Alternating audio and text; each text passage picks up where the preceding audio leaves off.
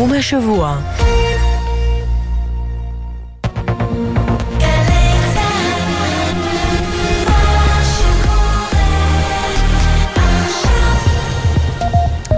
שלום לכם, עכשיו חמש בערב בגלי צה"ל, יממה של טרור. חייל צה"ל נהרג ועוד שלושה נפצעו בפיגוע דריסה הבוקר במחסום מכבים.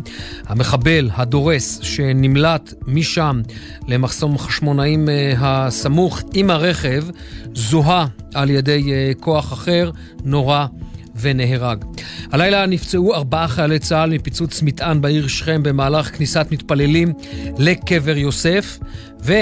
אמש נוטרל מחבל ליד הרכבת הקלה בירושלים בשעה שניסה לדקור והצליח לפצוע בינוני אזרח ישראלי. שלושה אירועים וזה רק ב... ביממה האחרונה. הנה ניצב אבי ביטון, מפקד מחוז מרכז במשטרה, שהגיע למקום הפיגוע במכבים על צבר הפיגועים האחרון. אני לא יודע להגדיר גל טרור. מה שאני יודע זה שיש רצף של פיגועים אה, בימים האחרונים שמעיד על איזושהי מגמה. האירוע אתמול בירושלים, אה, הניסיון דקירה אה, והחיסול של המחבל, יש את האירוע בבוקר במחוז אה, ש"י עם הניסיון דריסה, ועכשיו האירוע הזה, אין ספק שרצף האירועים האלה הוא רצף מדאיג.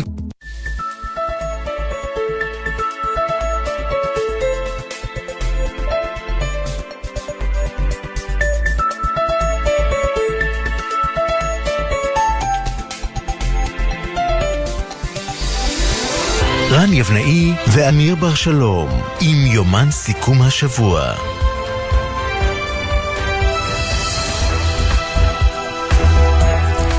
שלום רן. שלום אמיר, אתה יודע, אחת השאלות שאני שואל את עצמי כל פעם שאני עובר במחסום הזה לירושלים, מירושלים, זה, אתה יודע, אתה, אתה מרגיש שם שהדבר הזה הולך לקרות כל פעם. כל פעם, כל פעם אני עובר שם, ואתה אומר, אין, זה, זה ברור שזה יקרה פה, לצערנו הרב. כן, אני חושב שעצם העובדה שחיילים שם הלכו בצד, ה, בצד הדרך, ואני גם עובר שם די הרבה ורואה את זה, העניין הזה לדעתי חייב להיפתר, זה יכול להיפתר פשוט מאוד במגן, בגדר מגן, מהבסיס ועד ה... כן, תשמע, אני לא רוצה לתת לאויבינו כל מיני טיפים וכל מיני דברים, אבל גם אתה עובר שם, ואתה מבין שהתנועה שם... לפעמים זה עניין של, של חצי שנייה בשביל uh, לעשות כן, כזה אבל, דבר. כן, אבל אתה יודע, לצד זה אני, אני קשה לדבר על זה אחרי פיגוע, אבל בסופו של דבר זה ציר מרכזי, זה ציר, ציר הכניסה השני לירושלים. לא, אני לא מאשים אף אחד. ולכן אתה חייב לעשות שם איזשהו רצף של תנועה נושם, כדי לאפשר, אה, לאפשר בכל זאת תנועה זורמת. לא, לא, אני לא מדבר על זה, אני, אני לא אגיד את זה עכשיו מעל גלי היתר כמובן, ואין פה בכלל, אה, לא מאשים פה אף אחד, זה פיגוע נורא, רצחני. הוא הצליח אפילו, המחבל הנתעב הזה לנסוע עוד 15 קילומטר כמעט, ומי יודע מה עוד היה יכול לקרות אם הוא היה מחוסל אה, אחר כך על ידי כוחותינו. אז עוד מעט נשוחח עם האלוף במילואים איתן דנגוט על הפיגוע, מה ניתן אולי לעשות על מנת לצמצם את מחוללי הפיגוע ליציאתם ובכלל בשטח. קצת נושא משפטי, כי אי אפשר כמובן בלי, אתה יודע, השופט אלרון, שיטת הסניורטי, שמדברים עליה הרבה. לשוחח גם עם חברת הכנסת לשעבר בעניין הזה, עם נורית קורן, שהייתה חברה בוועדה לבחירת שופטים ב-2017. והיא זו שבחרה באלרון. והיא זו שבחרה באלרון, נשיא לשכת המסחר, אוריאל לין, על יוקר המחיה. שווייץ דחקה אותנו למקום הראשון, מה שנקרא. נתנה, אמרה תעברו, הגדרה מעולה, דחקה אותנו למקום הראשון. תעברו, זה בסדר, אין שום בעיה. ועל החורף שאולי יבוא אלינו לטובה, ככה אנחנו מקווים, עם יותר משקעים. בוא נתחיל, בוא נתחיל בעשר מעלות פחות. לפחות בעשר מעלות פחות, ותוריד לי את הלחות. אני צנוע, עשר מעלות פחות, בוא נתחיל. אתה לא סובל מלחות כמוני אבל. תשמע, מה זה סובל? אתה יודע, כמי שרץ כמה וכמה פעמים בשבוע, אתה סובל. בטח שאתה סובל. אני יושב על המרפסת. יורד גשם על כולם. אני יושב על המרפסת וסובל מהלחות. אתה מבין? אני מזיע שאני יושב על המרפסת, אני לא רץ. איזה מצב אני. טוב. בשנה הבאה נשב על המרפסת. כן, אה, ככה, נימה קצת יותר רצינית עכשיו לדורון כן. קדוש, כתבנו לענייני צבא וביטחון. אה, שלום דורון. שלום רן, שלום אמיר. ויש לך עוד פרטים על הפיגוע הרצחני היום אה, בבוקר. נכון, קודם כל נפתח עם uh, הידיעה שהותרה לפרסום במהלך השעות האחרונות והיא שההרוג היום בפיגוע במחסום מכבים הוא לוחם צה"ל, לוחם מגדוד קרן, גדוד 411 של התותחנים והוא זה שנהרג בפיגוע, הודעה נמסרה מוקדם יותר היום לבני משפחתו, פרטיו של הלוחם וגם פרטי הלווייתו עדיין לא פורסמו, הם יפורסמו רק בהמשך. בנוסף אליו שלושה לוחמים שנפצעו קשה וקל, עוד שני אזרחים ישראלים שנפצעו קל בפיגוע הזה וגם נער פלסטיני שנפצע קל, זאת אומרת סך הכל הרוג ושישה פצועים, והמחבל עם פרופיל חריג מאוד, בן 41, נשוי, אב לחמישה ילדים, שיחזיק בהיתר עבודה בישראל. הוא עבד בענף הבניין, זאת אומרת כנראה הוא היה פועל קבלן באזור של גן יבנה. היתר העבודה שלו, אני יכול לספר לכם, לא חדש. זאת אומרת, הוא כבר כמה שנים עובד בארץ, וגם הבוקר המחבל נכנס כמו בכל בוקר דרך מעבר חשמונאים בדרך לעבודתו. אנחנו גם יכולים לפרסם מידע שמגיע אלינו מגורמים ביטחוניים שמעורים בפרטי החקירה, שלפיו המחבל היה מעורב לפני כשבועיים בתקרית אלימה במעבר חשמונאים. התקרית הזו הייתה מול מאבטחים של משרד הביטחון שעובדים במקום. לא ברור עדיין מה בדיוק קרה שם או מה הסיבות לאירוע, אבל להבנתי... המעבר חשמונאים המ... זה המעבר הזה שהוא ניסה בעצם להגיע אליו כדי לחזור נכון. חזרה. נכון, לברוח. זה בדיוק המעבר שנמצא אה, במרחק של כמה קילומטרים, בערך 15 אה, קילומטר ממחסום אה, מכבים, ואליו הוא נסע במטרה להימלט ולהיכנס משם לשטחי יהודה ושומרון, כנראה כדי להימלט אה, מכוחות הביטחון. אנחנו לא יודעים מה בדיוק קרה שם לפני שבועיים או מה היו הסיבות לאירוע, אבל להבנתי ממה שאני שומע, המחבל כנראה הוכה שם על ידי המאבטחים, מסיבה שעדיין לא ידועה, ויכול להיות שאולי האירוע האלים הזה שקרה שם לפני שבועיים, אה, היה משהו אצלו ברקע לביצוע הפיגוע הזה. עוד נגיד שהמחבל הסתובב הבוקר באזור גדרה. שם באזור הוא גם השיג את אותה משאית ששימשה אותו לביצוע הפיגוע. זו לא משאית ששייכת לו, זו גם לא משאית ששייכת למקום עבודתו, אלא מדובר על משטובה, על רכב לא תקני שהורד מהכביש, וגורמי החקירה כרגע בודקים איך המחבל השיג את אותה משאית בשטח ישראל. הוא הגיע מכיוון גדרה, אל מחסום מכבים, שם הוא דרס את אותה קבוצת לוחמי צה"ל, לוחמים שלא היו בתפקיד, הם היו בדרך לגיבוש צוותי, יום חמישי. הם היו אמורים אחר כך להשתחרר לסוף שבוע בבית שלהם עד שהגיע אותו פיגוע קשה. ואנחנו נמצאים, כמו שדיברתם על כך גם בהתחלה, ברצף מדאיג, שתי היממות האחרונות עם ארבעה פיגועים קשים ומשמעותיים, ובמערכת הביטחון נדחו במהלך השעות האחרונות כל אחד מהפיגועים האלה, לא מוצאים איזשהו חוט מקשר ביניהם, אבל כן אומרים שמדובר כנראה בפיגועי השראה. זאת אומרת, הערכה של מערכת הביטחון היא שיש כאן אפקט של הדבקה, של חקיינות, כן. שכל מחבל רואה שזה שלפניו הצליח לפגוע באזרחים ובחיילים, ויצא גם הוא לבצע פיגוע. התוצאה, כן, התוצאה היא כנראה... לא כך, אה, זה לא כך משנה באמת מה הייתה הכוונה. התוצאה היא תוצאה קשה, קשה מאוד אפילו.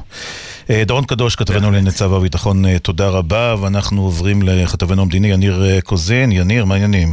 שלום רן ואמיר. אז דיון הערכת מצב אצל נתניהו, ראש הממשלה, בעקבות גל הפיגועים, ויש לך גם אזהרת מסע של המטה ללוחמה בטרור לחגים. כן, אז נעשה דבר דבר. קודם כל, הערכת המצב אצל ראש הממשלה לא מדובר בכינוס uh, קבינט, אלא בהערכת מצב עם גורמי הביטחון שתתכנס הערב. Uh, כשאתם יודעים, בפרק צריכים להבין איך ממשיכים uh, לנסות ולדחוק ולעצור את ההתגלגלות הזאת של, של גל הטרור הנוכחי. אני מזכיר לכם שלא מזמן התכנס הקבינט המדיני-ביטחוני, מזכיר לכם את הוויכוח שם בין בן גביר לבין גלנט. הייתה גם החלטה לצאת ביתר שאת אה, עם חיסולים ממוקדים, אבל כמו שאמיר בטח יוכל לומר לנו, זה לא לפי דרישה, זה בעיקר לפי הזדמנות ומודיעין, זה לא דבר שקל להוציא לפועל, ואם אני מתחבר גם לדברים שדורון אמר, לא בהכרח שאלה הדברים שגם ימנעו את גל הטרור הזה, מכיוון שנדמה שמדובר באנשים או מחבלים שמקבלים השראה מפיגועים אחרים. כך שהאירוע הזה הוא בהחלט מורכב, אני מזכיר גם את ההצעות של השר סמוטריץ' והשר בן גביר להטיל מחסומים וכתרים והדברים הללו בהכרח, גם כאשר אתה מציב מחסומים במקומות מסוימים מיד אחרי הפיגוע, או אולי בזמן ממושך יותר, גם הכוחות שנמצאים בשטח חשופים, או במקרה הזה של מחסום שהוא מחסום קבוע ומוכר, וגם שם הם אה, חשופים. בקיצור, הערכת מצב, תנסה להבין מאיפה זה נובע הגל הנוכחי, או אולי הגל שבתוך הגל, ולנסות לראות איך פועלים. עכשיו לגבי מה שאמרת, אמ, אזהרות המסע של אה, המועצה אה, לביטחון לאומי, אנחנו מכירים את זה לפני החגים, לפני פסח ולפני חגי תשרי. בדרך כלל זה סיני וכל מיני כאלה דברים. נכון, אז, אז גם הפעם, גם, בסי, גם סיני הפעם נמצאת על המוקד ובעיקר ההמלצה היא להיות באזורי תיירות מוכרזים, כלומר לא לקחת תרמיל, וכמו שהרבה מאוד ישראלים עושים, ולהיזרק על החוף באיזה שוחה, אלא באמת ללכת לאזורי התיירות המוכרים יותר, והמוכרזים כאלה שיהיה אפשר לדעת גם מה קורה סביבם, ולא אם אתה חלילה וחס נמצא במקום מבודד. אבל מלבד זאת, אתה יודע, יש אזהרות מסע, איך נאמר, במרכאות מאוד כוללניות, כן? שמדברים שם על, על הג'יהאד העולמי, על כך שהג'יהאד העולמי רוצה לפגוע גם בישראלים. שימו לב באזהרת המסע של המל"ל איפה הוא מזהיר מאיפה שהוא פוגע. הם אומרים יש להם ניסיונות והם פועלים בזירות של אפריקה, המזרח התיכון, אסיה ואירופה. כלומר, חוץ מאמריקה ואנטרקטיקה, אפשר בכל מקום uh, להיתקל באסלאם הזה. שתי אזהרות uh, מסע מעניינות, דנמרק ושוודיה. דנמרק ושוודיה, אה, שתי מדינות שלרוב אינן נכנסות לאזהרות המסע של המל"ל, הן מופיעות הפעם שם, מתוך אה, חשש של, אה, איך נאמר, אלימות פנימית, כך מכנים זאת, אחרי שרפת אה, ספרי, ספר הקוראן בשוודיה, יש התקוממות דתית, כך הם אה, טוענים במל"ל, ולכן גם שוודיה עצמה העלתה את הכוננות בתוך המדינה שלה, והדבר הזה משליך כמובן גם על ישראלים ויהודים שצפויים להגיע לשם, ולכן דנמרק ושוודיה, מדינות שאנחנו לא רגילים בדרך כלל לראות באזהרות המסע, המל"ל מבקש ביתר זהירות למי שמחליט לנסוע לשם בתקופה הזאת של החגים. אזהרה נוספת ומעניינת היא מהימין הקיצוני. הימין הקיצוני שמבצע פגיעה בעיקר באתרים יהודיים, בבתי כנסת וכן הלאה באירופה. גם בעניין הזה מתבקשים הישראלים לפעול ביתר זהירות. עוד מדינה אחת מעניינת היא גיאורגיה, שם אה, אה, במל"ל מסמנים כי אחד המקומות של האיראנים יהיה קל לבצע פיגועים נגד ישראלים, גיאורגיה ואזרבייג'אן. בקיצור, מלוא הטנא אפשר להיכנס לאתר של, אה, של המל"ל, של משרד ראש הממשלה, ולראות שם את כל אזהרות המסע, כמובן גם בפייסבוק. טוב, יניר, אנחנו אה, רשמנו את כל הדברים. מעניין, מעניין, אני יכול להגיד לך... אתם מוזמנים להישאר בארץ.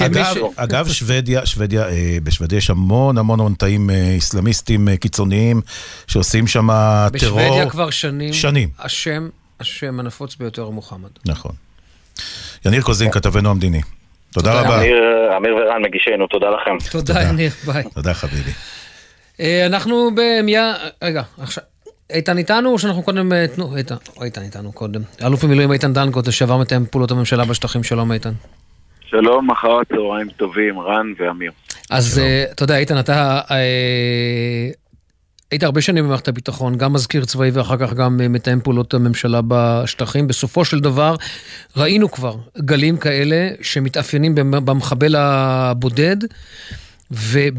אני חושב שאם יש פתרון אחד, זה אך ורק נוכחות, נוכחות ונוכחות, ולקוות שזה בשלב מסוים ידעך, כי מעבר לזה אין פתרון שהוא פתרון קסם, כמו שהרבה מאוד, לצערי הרב, פוליטיקאים וחלקם מחליטים, רוצים, אה, אה, קוראים לו. קודם כל, אני כבר אתייחס, אבל בפתח הדברים אני רוצה להביע השתתפותי בצער משפחתו של חייל אה, גדוד קרן. שנפל בפיגוע רצחני. אתה לא פיקדת על הגדוד הזה, נכון? או שפיקדת על הגדוד הזה? לא, לא, לא, אני על גדוד uh, רשת פיקדתי. אוקיי. קרן הוא גדוד ששייך לרמת הגולן, אוגדה 36. בכל מקרה, אני רוצה גם לאחל החלמה לכל הפצועים, גם מהאירוע של אמש וגם מהאירוע של היום, חיילים כאזרחים כאחד. בהקשר לשאלתך, אמיר, אני חושב שאתה תמצתת את הדברים שמשקפים מציאות שהבסיס שלה הוא הסלמה בטרור הנוכחי שקיים. אנחנו ברף של הסלמה, הסלמה שמתחלקת לשני מאפייני הטרור הללו שהתגברו. אחד זה הטרור האינדיבידואלי, שאם אתה שם לב, הוא גובה מחיר יקר. כי הלחימה מול הטרור האינדיבידואלי הזה, המפגע הבודד, הוא הרבה יותר קשה, הוא גם לא צפוי, הוא פחות מבוסס מודיעינית, ולכן גם הצלחתם בהרבה מאוד מהמקרים שהם מצליחים כבר לפרוץ את חגורת הביטחון, בפגיעה ובשפיכת דם היא יותר גבוהה. מה שכאן מחבר לדברים שאתה אמרת, שזה התגובה בשטח של מי המאבטח במחסום של משרד הביטחון, ודרך החייל שהולך, אפילו אם הוא לא כרגע ספציפית בתפקיד, ודרך כל גורם שהוא קשור גם למערכת הביטחון וגם האזרחי, היא צריכה להיות הרבה יותר מוגברת. בסופו של דבר, גם ביום-יום כולנו בני אדם, החיילים הללו יצאו ליום צוותי בעיר מודיעין אחרי שהם סיימו פעילות מבצעית בדרכם לחופשת שבת, וזה מעיד לנו על המוכנות והדריכות בתחום הזה, ואתה גם דייקת שבהקשר של משימה כרגע היא למנוע את המשך הסחף של מפגע מביא מפגע, רוצח מביא רוצח, ועצירת הסחף הזה היא אחד האלמנטים להקטין ולצמצם את הטרור. איך עושים את זה, האלוף במילואים איתן דנגוט? איך עושים את ה... איך בפועל, איך מייצרים את זה? תראה, גם אני אשלים לך, החלק השני של הטרור הזה הוא טרור שהתחזק בעידן החוליות הטרור. פה גם זה סוג אחר של לחימה שצה"ל, שב"כ, משטרת ישראל מנהלים, וזה נגד חוליות מועצמות יותר בנשק, מועצמות במטענים, ראינו את אירוע הלילה בשכם, ויוצרים פה מצב של לחימה כבר בתוך הליבה, אנחנו שומעים על מעבדות. היית עכשיו, איך עושים את זה? בשני צירים כרגע מרכזיים בהיבט הצבאי המבצעי. אחד בציר שצה"ל נוקט בשבועיים שלושה האחרונים עליית מדרגה בפעילות שלו, המניעתית, כלפי חמאס וג'יהאד בעצורים הרבה יותר, מספרים הרבה יותר גבוהים, בהשמת יד על מטענים, בהשמת יד על מחרטות, בהשמת יד על אנשים מצוידים בכלי נשק שאותם הוא מחרים, ואם תשים לב לפעילות שצה"ל מפרסם כל ערב, הוא משקף את זה מצפון השומרון ועד דרומה, ככל שניתן למצוא את הכיסים שמתהווים. ואין ספק שאנחנו רואים עלייה במספר העצורים, וזה אומר מיד כמובן עלייה בפעילות של צה"ל. אבל איתן, אני רוצה לקחת אותך ברשותך לעוד מימד אחד שלאו דווקא שמים אליו לב, אבל אני חושב שהוא לאט לאט לאט לאט הופך להיות דומיננטי מאוד בפעילות של צה"ל בשטחים, וזה איום המטענים. אני לא רוצה לדבר על תהליך של לבנוניזציה, אבל אנחנו רואים יותר ויותר שימוש במטענים, ראינו את זה בפעילות, כן, בפעילות בג'נין, והלילה, ב, והלילה כן. בשכם. אני חושב שצה"ל בהקשר הזה צריך לעשות איזשהו, אני לא רוצה להגיד שינוי פאזה, אבל שינוי חשיבתי שיש כאן איום אחר. חד משמעי. אחד, כלקח מיידי מהלילה, אני כבר בטוח, וגם ממה שאני מכיר ושמעתי, צה"ל כבר בלילה ניתח את האירוע, ויש לו הפקות לקחים מבצעיות בקשר של דרך הפעולה, אופן הפעולה. דבר שני, עדיין השימוש במטענים הלא תקניים האלה הוא השימוש הנפוץ. הדברים שראינו שקרו בג'נין מחייבים את צה"ל, וכמו שאני מכיר את צה"ל, עוסקים בזה החל ממיגון טוב יותר, אה, נושא של יכולת מניעה, ודברים שיש בהם לקחים החל מהטכנולוגיה או מהמיגון בתוך הצוות, כלה בסוגיית המודיעין. חד משמעי, מטען הפך להיות איום.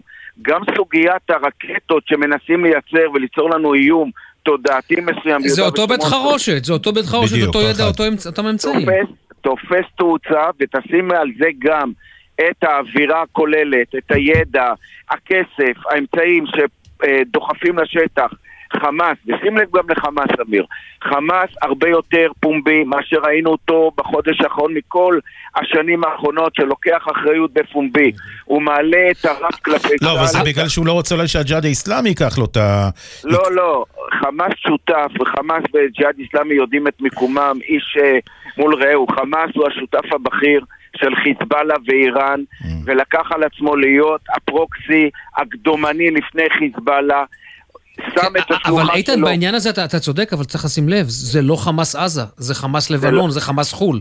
נכון, חמאס הוא חמאס הוא חמאס, ומה שאתה אומר... איראן, איראן, איראן. צריך להיות, לא רק איראן, איראן, איראן, גם קטר, לבנון, עזה, אי אפשר להגיד הכל איראן, איראן היא אותה איראן, אבל חמאס ביסס את עצמו בלבנון, חמאס יש לו אישים בולטים בלבנון, חמאס מבסס את עצמו גם בניסיון כזה או אחר בסוריה, חמאס בא לך למצרים באמצעות הידידה שלנו, במרכאות קטר, שנותנת את המאה דולר, שהיא משחקת תפקיד כפול פה, יש פה נתח נכבד לדרג המדיני. בהשקעת זמן בהיבט הבינלאומי, בסוגיות האלה של כל מי שיוצר את אותו מימון ואותו דחיפה. איתן, שאלה לסיום, שאלה לסיום. עוד שנייה, עוד שנייה. אם אתה עכשיו יושב, אם אתה עכשיו יושב אה, אצל מקבלי ההחלטות, מה, מה אתה מציע? איזה פתרון יצירתי אתה מציע לצה"ל, לשב"כ, ל, ל, ל, לכל מי שמתעסק בעצם בסיכול טרור? תראה, אני קודם כל, ואומר את זה לא כמליצה, סומך מאוד על מי שנושא כיום באחריות וסמכות, ותמיד נמנעתי לתת פה עצות של אחד שיושב בשורה שנייה ביציע גם כשהוא קרוב ומכיר את המגרש. אבל מה שאני יכול לומר לך שהמדיניות הנוכחית עדיין של בידול מרבית אוכלוסיית איו"ש למול הלחימה בטרור, ואני אומר את זה מול קולות של אנשים שהם עובדים פה כמו משיחיים ולא כמו אנשים ש... והם אנשים שלא מבינים בביטחון, מנסים לדחוף ביחס ליהודה ושומרון. עלינו עדיין לשמר את המדיניות הנוכחית להגביר את הביטחון ביהודה ושומרון, קודם כל, שישי שבת הקרוב, עם כל המתח הדתי הרגיל שיש לנו, יהדות, אסלאם וכדומה, שאנחנו מכירים אותו, וגם לקראת פרוזדור החגים. בנושא הזה, אני חושב שצה"ל נוקט פה בפעילויות שבהן הוא צריך לנקוט, ואני מעריך שנראה פה הגברה שלהם במסגרת ובתוואי הקיים, ויכול להיות שימוש שצריך להגיע בלי איומים, אני לא אוהב את האיומים, עוצמת ההרתעה היא כעוצמת השתיקה, אני עדיין בדור הזה ולא באיומים כאלה ואחרים, ואת מי שצריך להפתיע ולדקור אותו ולפגוע פה, צריך לעשות את זה כשיש את השקט ואת הזמנים המתאימים, ולכן זה לדעתי עדיין אוקיי. okay. המתכונת לתהליכים. ואני רוצה, ברשותכם, עוד הערה, משפט אחד קצר. הערה נוספת. אנחנו היינו בלילה הערכת מצב מהירה של מפקדי צה"ל בעקבות האירועים בשכם, שהחליטו 1,500 איש עם סיכונים מחושבים ימשיכו וייכנסו לתפילה בקבר יוסף. הם לקחו את ההחלטה, הם עמדו בה, ברוך השם מסתיים כמו שצריך. למי המסר פה? המסר פה לכל עדת המשתלחים בצה"ל ומפקדיו, כשקורה אירוע, פוגעים בביטחון ישראל, פוגעים בצבא, שאין להם מושג בביטחון, וגורמים פה נזק בלתי הפיך. תסתכלו על עצמכם בעיניים, כמו אדון סוכות, הדובר לשעבר של יצהר, שדברר פאנצ'רים למפקדי צה"ל בכלים, והיום הוא מדברר עצות אה, ביטחוניות כאלה ואחרות. תתעסקו בדרישות שלכם, אוקיי. צה"ל יקיים אותם, וגם המדינה, שבו בשקט. אלוף מילואים איתן אה, דנגוט, תודה, לשעבר. מתאם פעולות אה, בשטחים. תודה רבה לך. סוף שבוע תודה, שקט שיהיה לנו. את סוף שבוע נעים ושקט. תודה איתן, תודה רבה. דיווחי תנועה? בחסות נימה, יישומון להעברת כספים לחו"ל בתוך דקות ספורות. חפשו נימה בגוגל.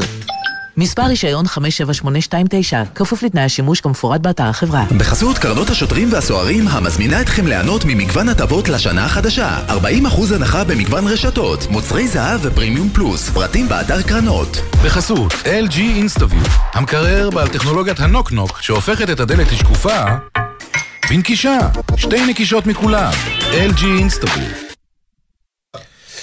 אוקיי, כביש מספר אה, 66 אה, לדרום, עמוס מאזורי עד אה, משמר העמק, כביש החוף לצפון עמוס מרשפון עד אה, נתניה, כביש מספר 6 לדרום, עומס תנועה מכיוון נחשונים עד אה, מנהרות חדיד, ובהמשך עמוס ממאחז לכיוון אה, קמה. אם אתם יודעים על הדברים, תתקשרו לגלגלצ, תודיעו, הכל בסדר.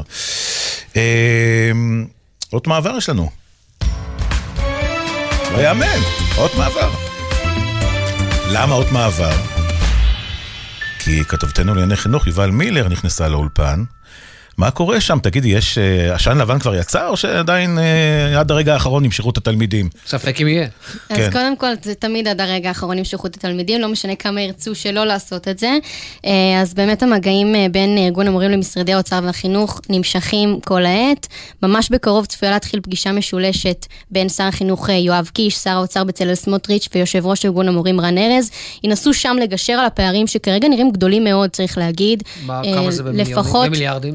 לפחות חצי מיליארד אה, שקלים שצריך זה לגשר כבר עליהם. הצטמצם, כי זה עמד על מיליארד קודם. נכון, נכון, זה קצת, זה קצת הצטמצם, גם מנסים קצת אה, להוריד את רן ארז מהדרישות שהוא מתעקש עליהן, זה לא פשוט, הפערים גדולים, הוא מתעקש אה, על, אה, הוא מסרב אה, לקבל חוזים אישיים, האוצ- האוצר מסרב אה, להוריד את הטענה הזאת, אה, את, ה, את הסעיף הזה מ- מהפרק.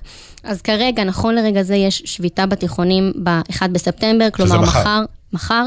תשובה סופית אנחנו נדע רק אה, בערב. בשש כלומר, בערב. בשש אה, בבוקר. בערב. רוצה סליחה. את התשובה הסופית? שש בבוקר. רוצה את התשובה? בוא נשמע. ברור.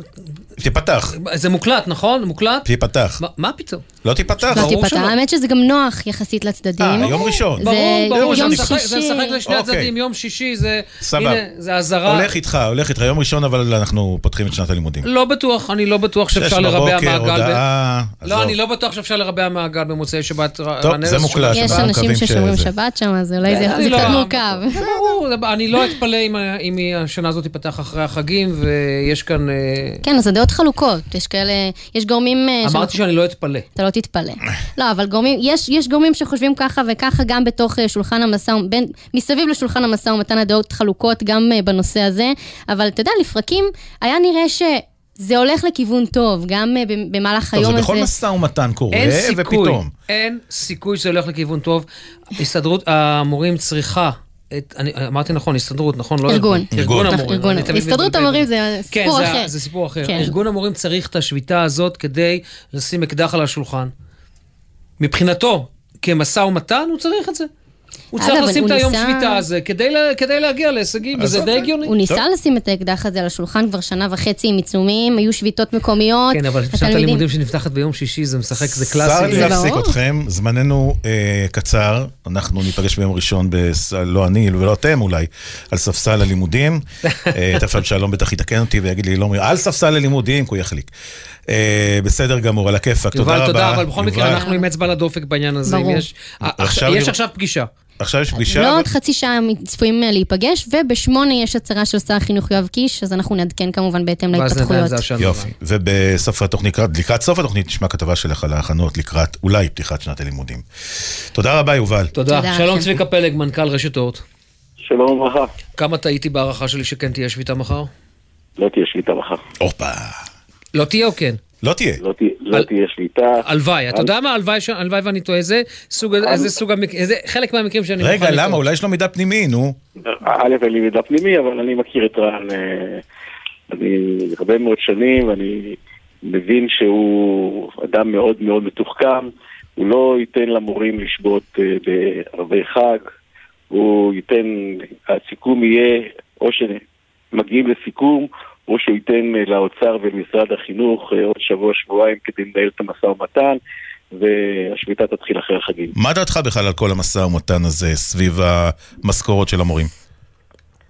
אז בואו נתחיל מהסיפה. הסיפה שמגיע למורים משכורות אה, משמעותיות הרבה יותר גבוהות. אין ספק. אבל המשא ומתן שלומיאלי, לעניות דעתי, סליחה שאני... אני חושב שאתה צודק, לפחות כמו פקידי האוצר, אני לא אוהב להגיד את המילה הזו פקידי האוצר, אבל כולנו יודעים מה קורה בשלב שהם יוצאים החוצה. אבל בגדול אני בא ואני אומר, א', משא ומתן של מדינה נאורה כמו מדינת ישראל, צריך להתחיל הרבה הרבה יותר מוקדם. ידעו בדיוק שההסכם הקיבוצי נגמר לפני מי עיכב את זה? וחצי. מי עיכב את זה? ממשלות ישראל לדורותיהם כנראה, גם הממשלה הקודמת. אני... אני, לא, אני חייב פה לשאול את השאלה, האם, האם לצורך העניין ארגון המורים בא כבר אה, לצור, לצורך העניין בחודש אה, איפשהו אה, אפריל, ואמר בואו נדבר לקראת שנה הבאה, ונענה, ונענה בשלילה? לא, לא, אני רוצה להבין. שנים. א', א', אני מאמין שכן. ואני גם יודע... אתה מאמין, אתה לא יודע. אני, לא, אני גם יודע שכן, אבל לכם אני אומר, מי שצריך להיות ה- היזם זה, זה משרדי הממשלה. לא, כי תראה, לפני רגע תקפתי את האוצר, וזה נורא קל לתקוף את האוצר. רגע, רגע לא, אני, אני לא תוקף את אף אחד, אני, אני בא ואני אומר, זה, זה המציאות. המציאות היא שגם עכשיו יגיעו לישורת האחרונה בעוד שעה או בעוד אה, שבועיים, יגיעו לישורת האחרונה, ובסופו של דבר מה אנחנו משיגים? עוד תוספת שכר למורים. אנחנו לא משיגים שום שינוי מבני בחינוך, שום שינוי חינוכי בחינוך, שום עולמות תוכן חדשים. העולם מתקדם ואנחנו נשארנו כמו ב-1968, 1965, חטיבות ביניים, חטיבות עליונות, במבנה... תן לנו, ב, תן לנו בקליפת אגוז בדקה, איך אתה חושב שזה צריך להיראות? נורא מעניין אותי מה שאתה אומר. אני, לא לוח וגיר. מה, מה שאני בא ואני אומר, מעבר ללוח וגיר, אני עוד לא, אני עוד לא בלוח וגיר. אני כרגע נמצא בכלל במקום שדברים שאני חושב שהמציאות מחייבת אותם. חטיבות העליונות מנוהלות על ידי, משרד, על ידי הרשויות המקומיות ורשתות. חטיבות ביניים על ידי משרד החינוך, למה? למה לא מאחדים אותם? למה זה לא רצף שש-שנתי? למה אני לא יכול לקחת מרכז מגמת מתמטיקה, תנ"ך, היסטוריה, עברית, אה, ספרות, שיהיה לאורך כל השדרתי, לאורך כל השש שנים? למה אני לא יכול לקחת מורים שאני מעסיק אותם כיתה י', י"א, י"ב, שהם בדרך כלל יותר מושכלים, להוריד אותם לכיתה ז', להעיר לתלמידים את העיניים? למה לא יכול להטמיע מגמות מדעיות טכנולוגיות מתקדמות כבר בכיתה ז'?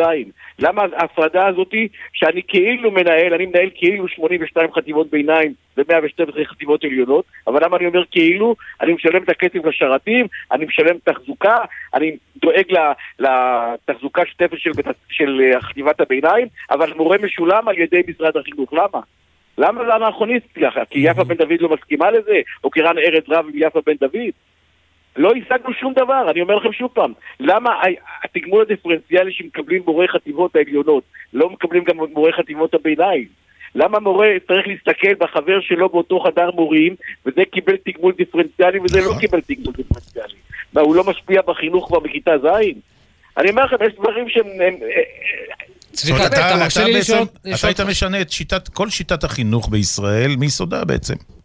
אני, תראה, אני, באני מאמין שלנו, אנחנו גם רשת החינוך הכי גדולה, אבל יש דברים שאנחנו לא יכולים לעשות בגלל הנושאים האלה, אבל אני, אני גם הייתי מוריד את החינוך ל-11 שנות לימוד.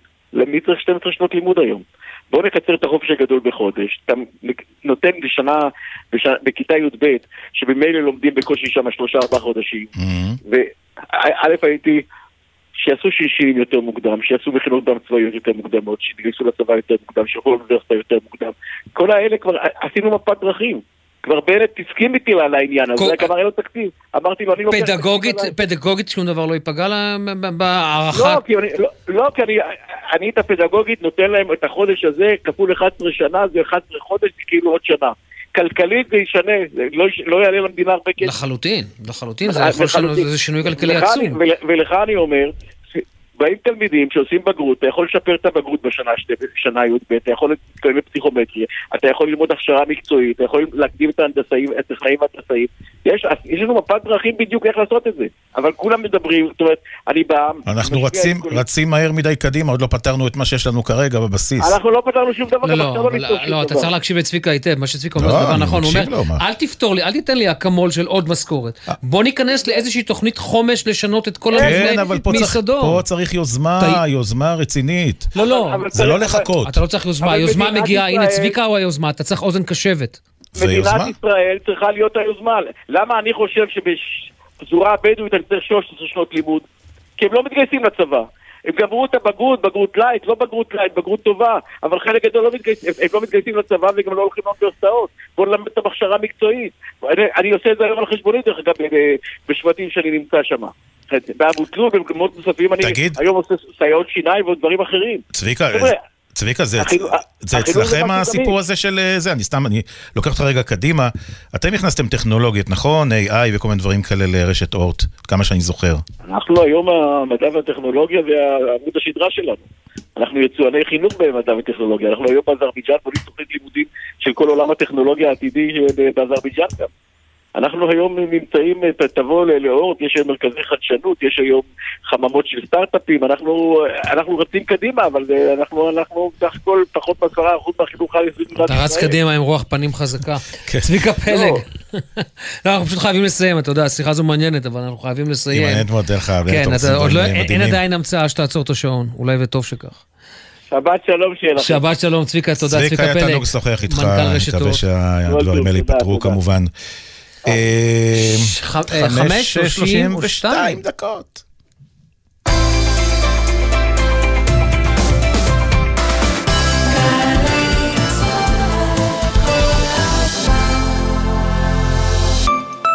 אני מטייל בארץ המון שנים, אבל ההסברים של המורים והמרצים במכון אבשלום היו ברמה שלא הכרתי בשום מקום אחר. מכון אבשלום, המוסד ללימודי ארץ ישראל, מזמין אתכם לחוויה לימודית רב-חושית. בואו הצטרפו לתוכניות הלימודים ולסיורים בשביל ישראל עם מרצים ומדריכים מהטובים בארץ. סיורים וטיולים לאורכה ולרוחבה של המדינה וחברים חדשים שילוו אתכם כל החיים. מכון אבשלום לידיעת הארץ מבית ההסתדרות. חפשו אותנו בגוגל. עמיתי מועדון חבר, ימים אחרונים להטבות בלעדיות על מגוון דגמי קופרה 2023. המבצע בתוקף עד 8 בספטמבר באולמות התצוגה של קופרה. פרטים בטלפון כוכבית 6331 או באתר מועדון חבר. חבר זה הכל בשבילך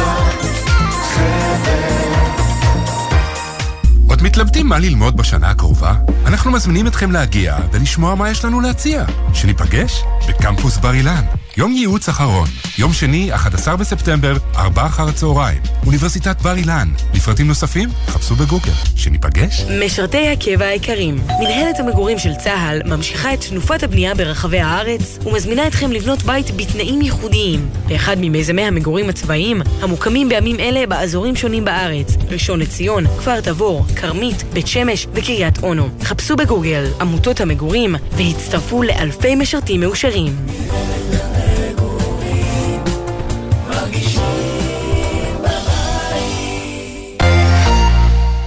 לציון יובל למלחמת יום הכיפורים. גלי צה"ל חוזרת אל הסדרה הארכיונית המרתקת "אני נשבע לך". תת-אלוף בדימוס אביגדור קהלני, גיבור ישראל, יושב לשיחה פתוחה מלב אל לב עם לוחמים, נכי צה"ל ומשפחות הנופלים. מלחמה שהשאירה אלפי לוחמים פצועים בגופם וחלק גדול פצועים בנפשם. אני נשבע לך, שיחות מלחמת יום הכיפורים. מהשבוע הבא, ראשון עד חמישי, שמונה בערב, גלי צה"ל. עמית קלדרון יוצא למסע רדיו בעקבות סיפור חייו של טולקין. אפילו ביצירה שלו, אנחנו מקבלים רק מעט מאותו עולם דמיון אינסופי שהיה לו. מילדותו הכפרית ללימודי הבלשנות ועד לפרסום העצום של ספריו ולעיבודם הקולנועי. לשם ובחזרה. מוצאי שבת בתשע, גלי צה"ל. איתי, אתה יודע שבשש... בטח שאני יודע שיש בש. משחק לוח, שחורים ולבנים. דיברתי רק על שש. מה שש? שישה סדרי משנה? כלא שש. כביש חוצה ישראל. לא, נו, שמונה עשרה אפס אפס. שמונה עשרה, חי. שש בערב, בשעון. השעה החדשה של התוכנית שלנו. את זה אתה צריך להכיר. מה? לא מאמין שאני צריך לזכור עוד פרט טריוויה. גילוי דעת בשעה חדשה. איתי הרמן וענבל גזית עוברים עם העובדות, השאלות והאסוציאציות על כל נושא בעולם. לשעה שש בערב. כשהם חוגגים ב-180 מעלות. הם כבר הבינו, איתי. גילוי דעת, הערב בשש, גלי צה"ל. עכשיו בגלי צה"ל, אמיר בר שלום ורן יבנאי עם יומן סיכום השבוע. אתם במחצית השנייה של יומן אה, סיכום השבוע, אנחנו רוצים uh, להגיד שלום לחברת הכנסת מהליכוד, לשעבר, מהליכוד, עורכת הדין אה, נורית קורן. ערב טוב לך. ערב טוב. את גם היית חברה בוועדה לבחירת שופטים שבחרה בזמנו, פברואר, נדמה לי 17, את השופט נכון. אלרון לבית המשפט העליון, ואתמול הודיע השופט אלרון על כוונתו להתמודד על נשיאות בית המשפט העליון. את בטח שומעת את הדיבורים, או שמעת כבר אז בוועדה את הדיבורים שהתנגדו לבחירתו של השופט אלרון לשופט בעליון, שהוא לא קורץ מהחומר של שופטים בעליון, אפילו נשיא העליון בדימוס ברק רמז עליו שהוא לא חלק ממשפחת העליון. למה לדעתך הוא לא זכה או זוכה לאהדת העליונים? אין לי מושג למה הם החליטו, אבל הוא לא נמצא במיליה ש... של הפרקליטות או במיליה של מי שקורץ מהחומר המתאים לבית משפט עליון. אני, כשאני שמעתי את זה, זה פשוט אה, עורר את חמתי. אני, שעבדתי מ-2015 לייצוג הולם של כל מגזרי החברה, בבית, במערכת המשפט בכלל, וגם בבית משפט העליון. וזה מאוד הרגיז אותי, למה, למה החליטו? רק בגלל שהוא ספרדי, מזרחי. כן, לא, זו לא, הכוונה. לא, לא, זה- לא, לא, לא. זה מה לא, שהיה? לא, אל את- את- את- את לוקחת את זה לשם, זו הסיבה היחידה. לא היה עניין של מזג שיפוטי, לא היה עניין של, אה, את יודעת, הייתי אומר כזה, אה, עבודה בהרמוניה. תראה, אם יש מועמד ראוי שנמצא, היה שופט שלום, היה נשיא שלום, אחר כך היה שופט מחוזי, והיה נשיא המחוזי בחיפה. אז אני רוצה להבין איזה, למה הוא לא קורץ מהחומר המתאים. כי אם הוא לא היה בסדר, לא הייתם מקדמים אותו בערכות הנמוכות. אז להגיע לעליון פתאום בגלל שהוא מזרחי, ואל תגיד לי לא לקחת את זה לעניין, כי היה, כי יש את המכון להשתלמות שופטים, ששם גיליתי ששואלים שאלות על מוצא, אוקיי? לא, אבל אולי, אולי, אולי בגלל שהשופט אלרון... נורית, אולי בגלל שהשופט עליון הוא יותר אין- שמרן, אה, הוא יותר עצמאי, הוא לא ממש מתיישר עם כל המוסכמות, אולי בגלל זה הם לא... בסדר, אז למה צריך, צריך שופט שידע לעמוד על דעתו ולהגיד את הדברים הנכונים ולשפוט כפי שהדין נותן לו ומאפשר לו. ואם הוא צריך לב... ל... אה, אה, לגשר ולעשות את כל הדברים, בשביל זה הוא שופט. אוקיי. בשביל זה כל ה... הוא הגיע לשם. זה נכון. מה, הוא לא יכול היה לעלות בעליות אה, של ירושלים מחיפה? תגידי, את מדברת באמת. איתו? דיברת איתו לפני שהוא... תראה, אני אה, שוחחתי איתו אחרי שהוא נבחר, אה, נדמה לי שגם אה, אה, היה עוד איזה פסיקה שמאוד אה, אה, ככה נגעה לי ללב, אז דיברתי איתו, אבל אה, לא, לא דיברתי איתו מאז שהוא הציג מועמדות, ואני שמחה שהוא הציג מועמדות, זה בסדר גמור. מבחינתי, מועמד ראוי, הלוואי ויהיה. כן, שופט מוכשר מאוד ומצוין, באמת. נכון, זה נכון. את יודעת... אה, אני שמעתי עליו אתמול, שוב, אני לא יודע מה זה אומר, אני שמעתי אתמול סיפור מתוך בית המשפט העליון, ש... הרי אני לא הייתי שם, אבל אה, אומרים שכל הלשכות של, אה, כל הלשכות של השופטים, הם, אה, זה אחת מול השנייה, מסדרון ארוך כזה, והוא נכון, פשוט, הוא נכון. פשוט, הוא פשוט מבודד לחלוטין. מבודד לחלוטין, לא מה? מדברים איתו. אתה יודע מה? אתה יודע מה? אף אחד לא רוצה לדבר איתו? אין בעיה. למה לא מדברים איתו בגלל יחסים בין השופטים אה, לא, לא סבירים? לא, אני לא יודעת. תראי, נורית, אני, אני, אני, אני, לא, אני, אני העליתי את העניין הזה רק כדי, בואי רגע נבודד, נבודד עניין של מוצא, נבודד הכל. ונשאל לנו את השאלה המאוד מאוד מקצועית, האם אדם שהוא לצורך העניין מנודה, האם הוא זה שיכול להיות עכשיו נשיא בית המשפט העליון? כן. אני שואל, אני שואל, אני שואל את השאלה הזו. רגע, רגע, רגע, רגע, אתם מזכירים לי, עכשיו מתחיל בית הספר. אתם מזכירים לי אנחנו מקווים, חרמות, כן? חרמות, החרמות. חרמות של אה, אה, ילדים בבית הספר על אה, תלמיד מהכיתה. אתם מזכירים לי בדיוק את אותו דבר. הוא מבודד, אני, אני לא אוהבת את הדברים האלה, ואני לא אוהבת שמוציאים את כל השטויות האלה החוצה. עכשיו, תראה, שופט, אה, יש פרמטרים לשפוט אותו, אה, אם הוא אה, עומד בזמנים, בלוח הזמנים, כמה תיקים הוא מגיע, הפסיקות שלו, הפסיקות, הכל, הכל, הכל מתפרסם. מה שנעשה בחדרי חדרים, אחד מול השני, תאמין לי שיותר בעייתי ש, שממנים אה, אה, שופט ל- בש- בגיל אה, סביבות ה-40, שיש 30 שנה בעליון, זה יותר גרוע מבחינתי. תגידי, האזנתי הבוקר לשרת המשפטים לשעבר איילת שקד אצל אילנה דיין, היא קבעה שבעצם בשיטת הסניורטי אה, מפקיעים מהוועדה לבחירת שופטים את הסמכות שלה לבחור אה, נשיא. נכון. שזה בעצם בניגוד לחוק, וזה בסך הכל נכון. נוהג שהשתרש. רגע, רגע, רגע, רגע, רגע, סליחה, רגע, לא. שנייה, זה ב- רגע, זה רגע. בסך הכל נוהג שהשתרש בבית המשפט העליון, נכון, וממשיכים, כי אפשר. יפה, ואני רוצה להגיד לכם שאני אני הראשונה בהיסטוריה שבאה ואמרה שאני לא מוכנה לקבל את שיטת הסניורטי, ואני לא, לא השתתפתי בכלל ב, אה, אה, בוועדה שהייתה, שבחרה את אה, חיות. למה? כי אני אמרתי שהם מאיימים את הזכות שלי לבחור אה, את הנשיא. ואני שמחה מאוד, יכול להיות שצריך לשנות. אבל אולי בדיוק בגלל זה, בגלל זה ולהיות הנוהג. הזה השתרש, כדי לנטרל את ההשפעה הפוליטית על נשיא בית המשפט העליון. כן להשאיר את להשאיר את ההשפעה, את האצבע. שלכם בבחירת שופטים, לא ולא נכון, בבחירת נשיא. זה לא נכון. אנחנו... מה לא- מה לא נכון במה להפך, שאמר עורכת הדין קורן? ש- מה לא נכון במה שאמרתי? כי ברגע שלשכת עורכי הדין נמצאת בוועדה והיא חוברת לשופטים, אז תמיד השופטים הם שלושה, הם יכולים להשיג רוב. אז, אז זה לא נכון להגיד פוליטיקה. ואתה יודע מה? בכל מערכת יש פוליטיקה. גם במערכת המשפט, הנה מה שסיפרת לי קודם, זה בדיוק אותו דבר. כלומר, את לא סותרת את מה שאני אומר, שזה בדיוק לנטרל את העניין הזה של המעורבות הפוליטית לא, בבחירה. זה לא לנטרל. צריך למצוא שיטה טובה. שיהיה אה, אה, נשיא בעליון, לדעתי, יהיה, ריאליטי. אה, שופט, ריאליטי שיהיה, זה לא- שיהיה פחות זמן. שלא יהיה 30 שנה אה, נמצא בבית לא, משפט זה, זה נכון, לא, לא, בזה, בזה באמת יש המון היגיון, לקצוב כהונה. כן. תגידי, את חושבת שיש גם איזשהו מהלך אה, מתואם בין השר לוין אה, לשופט אה, לא יודעת, אלרון? או אני ש- לא יודעת. אני, אני נורא מצטערת, אני לא יכולה להגיד לכם אם זה מתואם מה את לא חושבת? מתואם. מה- מה את חושבת? לא דעתך? יודעת, אתם יודעים מה? תמיד הייתה הידברות, טוב שיש הידברות, וטוב ש... שטוב שהוועדה תתכנס, כי חסרים 80 שופטים ל- למערכת המשפט. בדיוק. מי שבסוף סובל זה האזרח, ואני חושבת שתמיד הייתה הידברות, וזה מה שחשוב. רגע, מי צריך אבל להורות על ה... מי צריך להורות על אה, כינוס הוועדה? בית המשפט? אה, השר, השר יריב לוין. ואם הוא לא עושה את זה, מי כן? אני לא יודעת מה יהיה. בוא נראה, נחכה, נראה. יכול להיות שתהיה הידברות, יכול להיות שהדברים יסתדרו. אני, אני מאמינה שהדברים יסתדרו. חברת הכנסת לשעבר מהליכוד, עורכת הדין אה, נורית קורן, תודה רבה לך. תודה גם לכם. ערב טוב. להתראות. והשבוע זה קרה סוף סוף, אה, אמיר.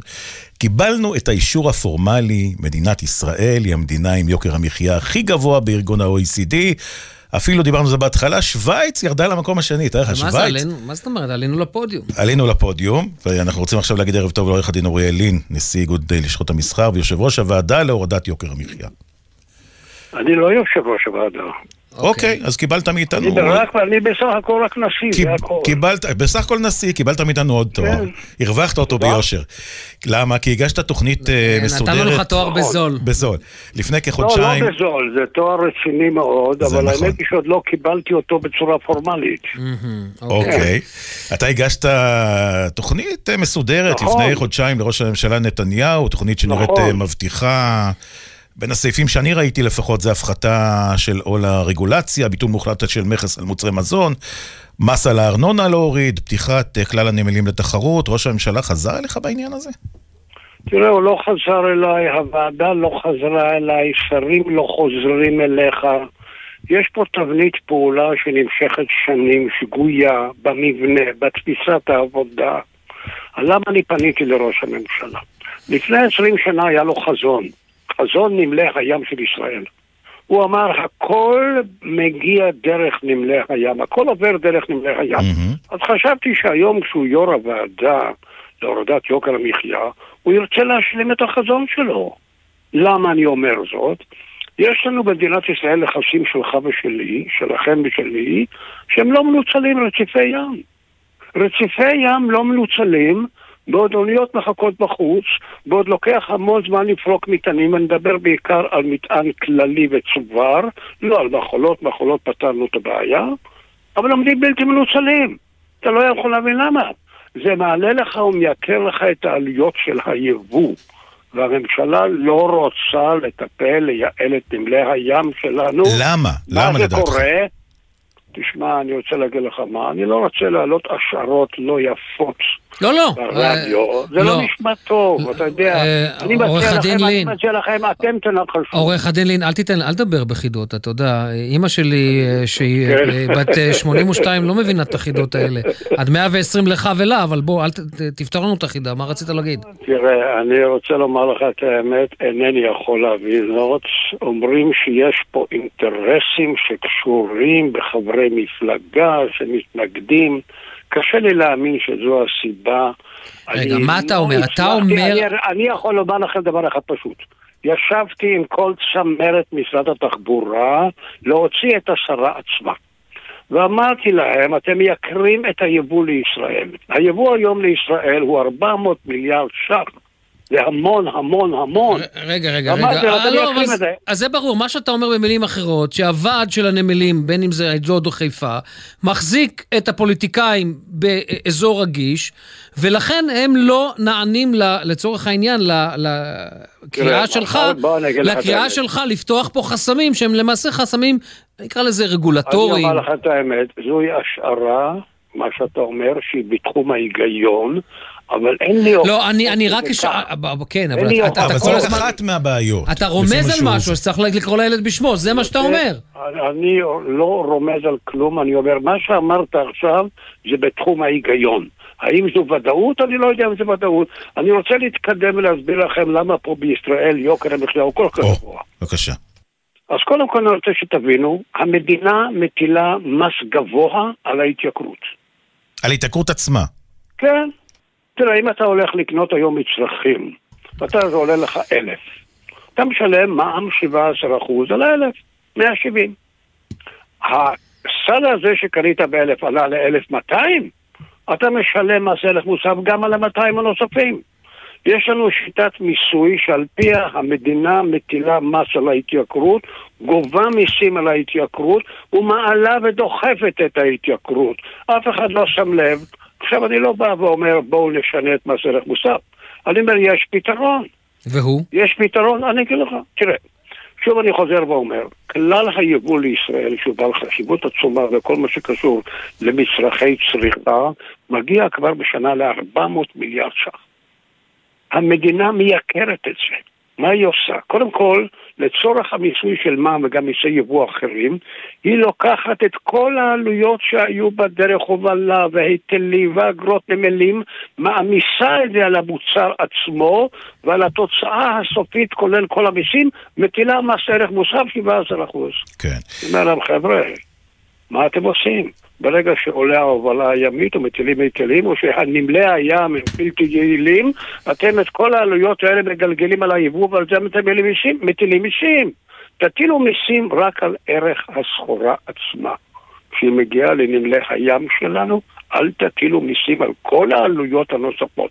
זה דבר שניתן לעשותו, ואתה תוזיל מאוד את היבוא למדינת ישראל. טוב, הרוב איתך בעניין הזה. מה עוד? למשל, תראה, נגיד עכשיו מעלה את הריבית, אה, מעלה, הוא לא העלה את הריבית, הוא העלה את הריבית, אני לא יודע מה יהיה ביום אה. שני בהחלטה, בהחלטה הנוספת. נגיד... אם, אם הוא יעלה שוב ריבית, מה, מה יקרה? לפני שהוא יעלה שוב, עד כה, הוא נכשל כישלון חרוץ. הוא פועל כאילו שאנחנו חיים לפני 20-30 שנה. פעילות קלאסית של העלאות ריבית, נקודה. היום אתה לא יכול לפעול ככה. היום אתה, בנק ישראל, שהוא עתיר כוח אדם, צריך רגע לחשוב, אני מעלה את הריבית, מה תהיינה התוצאות? משלמי המשכנתה בישראל ישלמו 1,500-1,700 ש"ח יותר מדי חודש. פגיעה קשה באיכות החיים של הצעירים. איך אני מתמודד עם הבעיה הזו? זה לא מספיק להגיד אני מבין, אני מצטער. איך אתה מתמודד? אתה מתמודד בזה שאתה מדבר על פריסת חובות בצורה שונה, שהפגיעה לא תהיה קשה כל כך. אתה בעצם מעלה את הריבית, אתה מעלה את העלויות של המגזר העסקי. ואז מה? אתה צריך לחשוב איך אתה מוריד את העלויות של המגזר העסקי. אז יש הרבה מאוד עמלות שהבנקים מטילים על המגזר העסקי, ואפשר להוריד אותם. אני אומר, כן. תתמודדו, מה הוא עושה? הוא יושב ומדבר שיחות מאוד נעימות ונחמדות עם הבנקים. אוריאל, אנחנו חייבים לעצור כאן, אתה יודע, לא נפתור את זה, אתה יודע, בין חמש לשש, ב... אבל, אבל נמשיך לעקוב, נמשיך לעקוב, אם, קיבלת איזה, אם תקבל איזושהי תשובה, נמשיך לעקוב, זה מעניין מאוד. תודה רבה לך. אני מודה לכם מאוד. עורך הדין אוריאל לין, תודה רבה, תודה רבה לך. טוב, דיברנו על זה, נכון? חם. חם חם, כמו שאומר השיר, ואנחנו מחכים לחורף. אנחנו מחכים לחורף, ושים לב, תחזית יודע איזה גשם ירד אצלי לפני יומיים? איזה? משהו מטורף. באמת? תשעה מילימטר, זה המון לתקופה כזאת, אוגוסט, מה, בוא, איפה? צריך לשטוף את הקולטי שמש, נו. נחום מליק, חזר עם מטאוטק, שלום לך. שלום רן, נחום, כן. תן לנו, תן לנו, אה, אתה יודע, קצת, אה, תן לנו אוויר לנשימה. אנחנו יודעים שרן חובב אה, מזג אוויר. זה אנחנו, אני מודה. אוויר לנשימה. אז קודם כל, אתמול והיום היה לנו חם יותר, מחר כבר תתחיל איזושהי הקלה בעומס החום, ובשבת עוד הקלה בעומס החום, oh. וכמו שרן, רן, רן, כן, וכמו שרן הזכיר, אז בתחילת השבוע היה פה איזושהי טעימה של סתיו עם גשמים בצפון ובמרכז.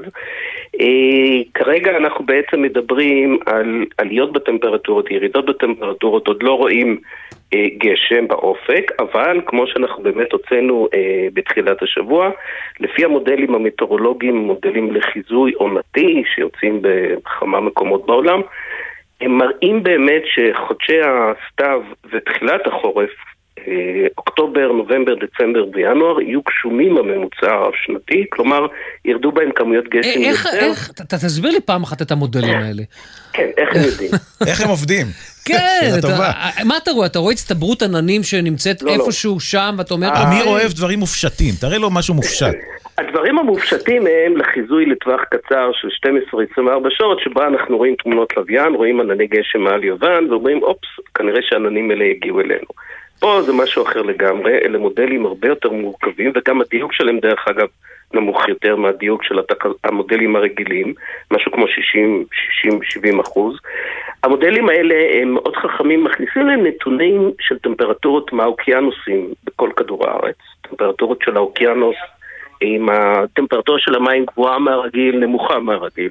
תופעת אל ניניו שהיא קורית uh, באוקיינוס גם כן עם טמפרטורת המים גבוהה מהרגיל, זה מוסיף יותר אנרגיה באטמוספירה, זרימות של אוויר בשכבות הגבוהות, כל מיני מרכיבים שקיימים בכל מיני מקומות uh, בנקודת זמן מסוימת.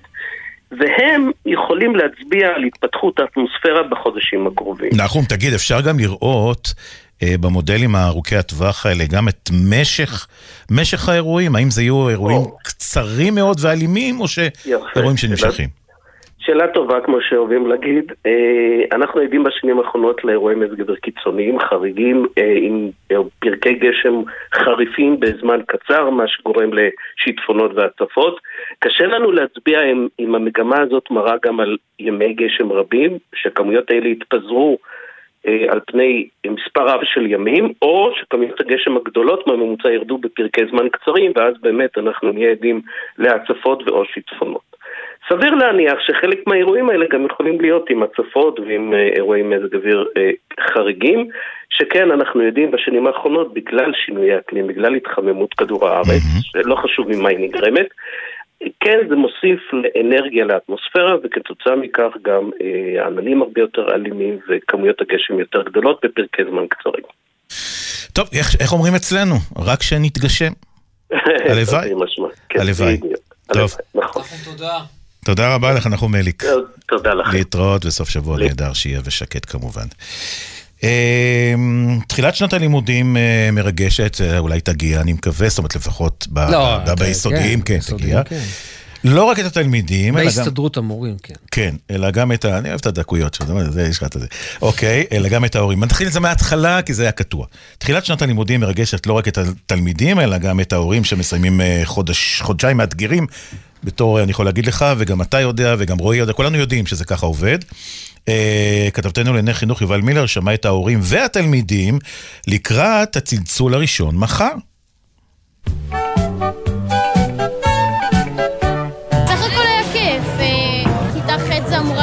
הכי קשה. תורים גבוהים, עם המון שמחה, מולה בעצב של פרידה. המחברות כבר בתיקים והכיתות מוכנות, ומערכת החינוך נערכת לשנה חדשה. אבל רגע לפני שנכנסים שוב בשערי בתי הספר ומתיישבים על ספסל הלימודים, יצאנו לבדוק איך נראות השעות האחרונות של החופש הגדול. האמת שנהנינו מאוד בחופש הגדול. המורה שלנו היא המורה הכי טובה בעולם. פגשנו את ילדי ישראל, איך לא, בים, בבריכה ובקניונים, מתחדשים בציוד לשנה החדשה ומתכוננים לסיומה. מרגש. הלכנו גם לרכבת הקלה. היא עברה ממש מהר. לומר את האמת שאני מאוד שמח מלחזור לבית ספר, בגלל שקצת שיאמם לי בחופש הגדול. מה היינו עושים בלי בית ספר? מה, כל הזמן נשפך על המיטה כמו בחופשים? ויש מי שהחופש שלהם דווקא מתחיל רק מחר, רואה התלמידים עייפים אך מרוצים. האמת, היה כיף. אין את הלחץ של לקום בבוקר, צלצול, וזה היה קליל והיה כיף, אבל שיחזרו לשגרה. ארוך, ארוך. אני לא תיארתי לעצמי שגידול ילדים זה מלאכה כל כך קשה, ואני הבאתי רק עוד שניים, כן? החופש הזה גמר עליי, וכמה נחמד שהראשון לספטמבר מגיע. אני רואה את האור בקצה המנהרה. בינתיים, השעון מתקתק, קניות אחרונות של ציוד בית ספרי ובילוי בחוף הים, אך בקרוב ייאלצו התלמידים להיכנס למיטה ולכבות את האור, עד שתפציע שנת הלימודים החדשה, תשפ"ד, מחר בבוקר. בהצלחה לכולם משנת הלימודים. אוי, איזה חמודה. כן. טוב, זהו. תשמע, לא ידעתי שגידול ילדים זה עניין כל כך סיפור, כאילו, מה קרה? זה גם נחת גדולה, לא? בסוף יש חודשיים והם מסתיימים, זהו. וגם בחודשיים האלה עושים דברים. כבנות, אה, כאב לשתי בנות בצבא, אני מתגעגע זה לזה. כמו שאומר רועי, בעוד שבועיים כבר החגים מגיעים, אז בוא נחגוג. טוב, אתם שומעים את המוזיקה הזאת, זה לא מוזיקת אמצע, סיימנו, זה הפורמט החדש שלנו, שעה, היא תהיה מאוד מרוכזת, אבל מאוד מאוד מעניינת. אנחנו נשתפר עם הזמן. לא. מה אנחנו לא? כבר מצוינים. לא, זה אה, ברור, נשתפר עוד, אנחנו שואפים התחלנו הכי למעלה. מהר ואנחנו מגבירים. גם ישראל שואפת למעלה. OECD, הכל בסדר. אה, העורך הראשי של יומן סיכום השבוע רועי ולד, המפיקים אה, עוד בראל ומאי אה, נבון, על הביצוע הטכני מוטי זאדה ואריאל קוזלף, ביפו בן שני, בפיקוח הטכני אילן גביש, עורך הדיגיטל רן לוי. מיד אחרינו, גילוי דעת עם איתי הרמן וענבל גזית. ואז באמת תחכימו. כן, אין ספק, זה ברור. אה, שיהיה לנו סוף שבוע, מה אני אגיד לך? יאללה, אחלה סופש. הרבה, סלמת. הרבה יותר גרוע. להתראות, ביי ביי. ביי אמיר. בחסות מועדון הצרכנות הוט, המזמין את עמיתיו ללילה לבן באיקאה. אירוע של הנחות וחוויות לכל המשפחה. עמיתי הוט, מחכים לכם באיקאה ביום חמישי, שביעי לתשיעי, החל מהשעה שש.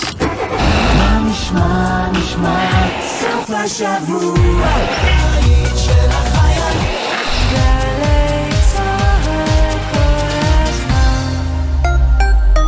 אתם קולטים עובדות ועובדים חדשים בתעשייה ובהייטק. אנחנו מעניקים כמאה מיליון שקלים. אתם קולטים? הרשות להשקעות מקדמת שילוב עובדות ועובדים חדשים באמצעות עידוד העסקה ותמריצים.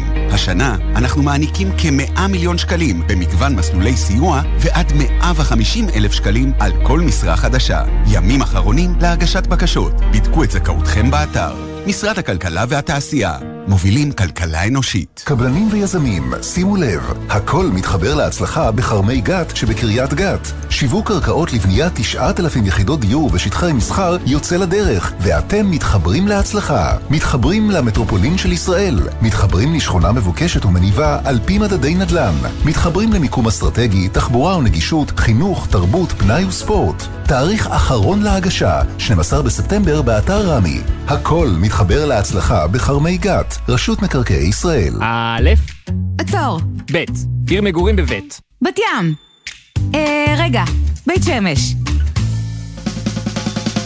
החלפתם כתובת? שימו לב, כדי לממש את זכותכם ולהצביע בבחירות לרשויות המקומיות במקום מגורכם מחדש, ודאו כי כתובתכם מעודכנת בפנקס הבוחרים. לבירור התקשרו חינם, 1-800-101-975.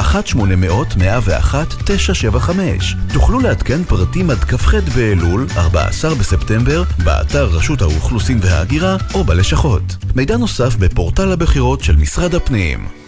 אבא, המכונית עוד רחוקה? ממש לא. אה, עוד שעה של הליכה בסך הכל. רגע, אולי נקצר דרך השדה? אבא, רגע. אם השדה מגודר ויש עליו סימן משולש ושלט צהוב, זה שדה מוקשים.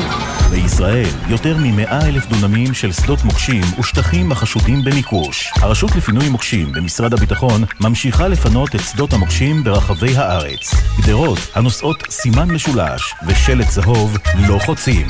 בקיץ הזה, מטיילים בטוח. לא צריך להיות מכונן כדי להבין שבסביבת בית ספר חייבים להקפיד על נהיגה זהירה. נהגים, עם החזרה ללימודים, שימו לב לילדים בדרכים. בסביבת בתי ספר, גנים ומגרשי משחקים, האטו ותנו זכות קדימה להולכי הרגל. שתהיה לכולנו שנת לימודים מוצלחת ובטוחה. הרלב"ד, מחויבים לאנשים שבדרך. מיד אחרי החדשות, עם בלגזית ואיתי הרמן, עם גילוי